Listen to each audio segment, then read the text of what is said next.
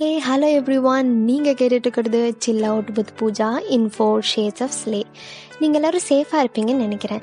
இந்த குவாரண்டைனில் சில பேர் ஹாப்பியாக இருப்பீங்க சேடாக இருப்பீங்க டென்ஸ்டு போர்டு அண்ட் டிப்ரெஸ்டாக கூட இருப்பீங்க. இதெல்லாம் விட்டுட்டு நீங்கள் உங்கள் ஃபேமிலி ஃப்ரெண்ட்ஸ் அண்ட் உங்களுக்காகவும் டைம் ஸ்பெண்ட் பண்ணுங்கள் என்னடா இது இவ்வளோ ஈஸியாக சொல்கிறாளே ஆனால் எவ்வளோ கடுப்பாக இருக்குன்னு நமக்கு தான் தெரியும் அப்படின்னு நினைக்கிறீங்களா? ச்சே என்னங்க பண்ணுறது எனக்கும் அப்படி தான் இருக்குது அதனால தான் பாட்காஸ்ட் பண்ணி சில பல கடுப்ஸ் அண்ட் ரேண்டம் கருத்துக்களை சொல்லி உங்களை மோட்டிவேட் பண்ணி சில் அவுட் பண்ண நான் வந்திருக்கேன். இது என்னோட ஃபர்ஸ்ட் பாட்காஸ்ட்னால நான் ரீசெண்டாக படித்து இன்ஸ்பயர் ஆன ஒரு ஸ்டோரியை உங்ககிட்ட ஷேர் பண்ண போகிறேன் ஒரு ஊரில் ஒரு ராஜா இருந்தாராம். அந்த ராஜாக்கு நாலு வைஃப் இருந்தாங்களாம். அந்த ராஜாக்கு ரொம்ப உடம்பு சரியில்லாமல் இருந்தார். அவர் அவரோட லாஸ்ட் ஸ்டேஜ் ஆஃப் லைஃப்பில் இருந்தார். ஒரு நாள் அவர் அவரோட ஃபோர்த் ஒய்ஃபை கூப்பிட்டு நீ என் கூட ஆஃப்டர் லைஃப்க்கு வருவியா? அப்படின்னு கேட்டப்போ அந்த ராணி சொன்னாங்களாம் இல்லை இல்லை உங்கள் கூட நான் வரமாட்டேன். அப்படின்னு சொல்லிட்டாங்க.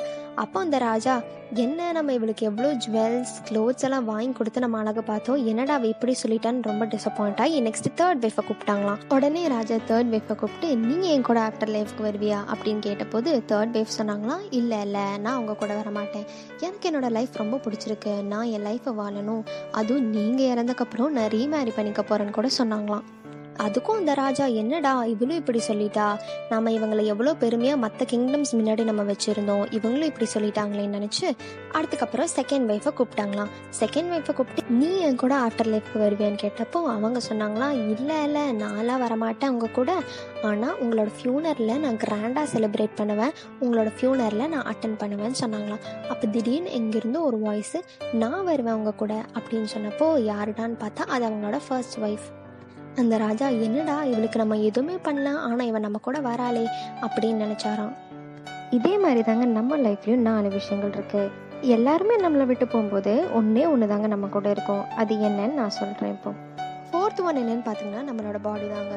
நம்மளோட பாடியை நம்மளே நைஸ் ஜுவல்லரிஸ் க்ளோத்திங்ஸ் அதெல்லாம் போட்டு அழகுபடுத்திப்போம். ஆனால் அந்த மாதிரி திங்ஸ் எல்லாம் நமக்கு ஆஃப்டர் லைஃப்க்கு வராது.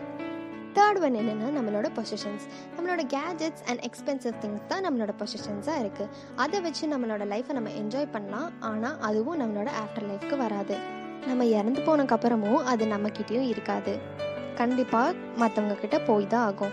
செகண்ட் ஒன் என்னென்னு பார்த்தீங்கன்னா நம்மளோட ஃபேமிலி அண்ட் ஃப்ரெண்ட் அவங்க நம்ம கூட எப்போவுமே இருப்பாங்க. ஆனால் நம்மளோட ஆஃப்டர் லைஃப்க்கு அவங்களும் வரமாட்டாங்க. ஃபியூனரலை அட்டன் பண்ணிவிட்டு அப்படியே போயிடுவாங்க. ஃபர்ஸ்ட் என்னென்னா நம்ம தாங்க நம்ம சோல் தான். நம்மளோட சோல் தான் நம்மளோட ஆஃப்டர் லைஃப்க்கு வரும். ஆனால் நம்மளை நம்மளே கேர் பண்ணிக்கிறது இல்லை எப்போவுமே நமக்கு நம்ம தான் ஒரு ஃபேத்ஃபுல் ஃப்ரெண்டாக இருக்க முடியும். இதுக்கப்புறம் நம்மளை நம்மளே ஃபஸ்ட்டு ரொம்ப முக்கியமாக கேர் பண்ணிவிட்டு நம்மளை நம்மளே ஹெல்த்தியாக வச்சுக்கணும். நமக்கான டைம் எடுத்து மெடிடேட் பண்ணி ஹாப்பியாக இருக்கணும். நம்மளோட பொசிஷன்ஸ் ஃபேமிலி அண்ட் ஃப்ரெண்ட்ஸ் கொடுக்குற லவ் அண்ட் கம்ஃபர்ட்டை நம்ம என்ஜாய் பண்ணணும்.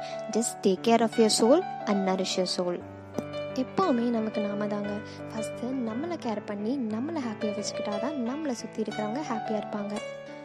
உங்கள் கமெண்ட்ஸ் அண்ட் ரிவ்யூஸை எங்கள் இன்ஸ்டா பேஜில் சொல்லுங்கள் at four shades of slay bye bye take care this is chill out with Pooja stay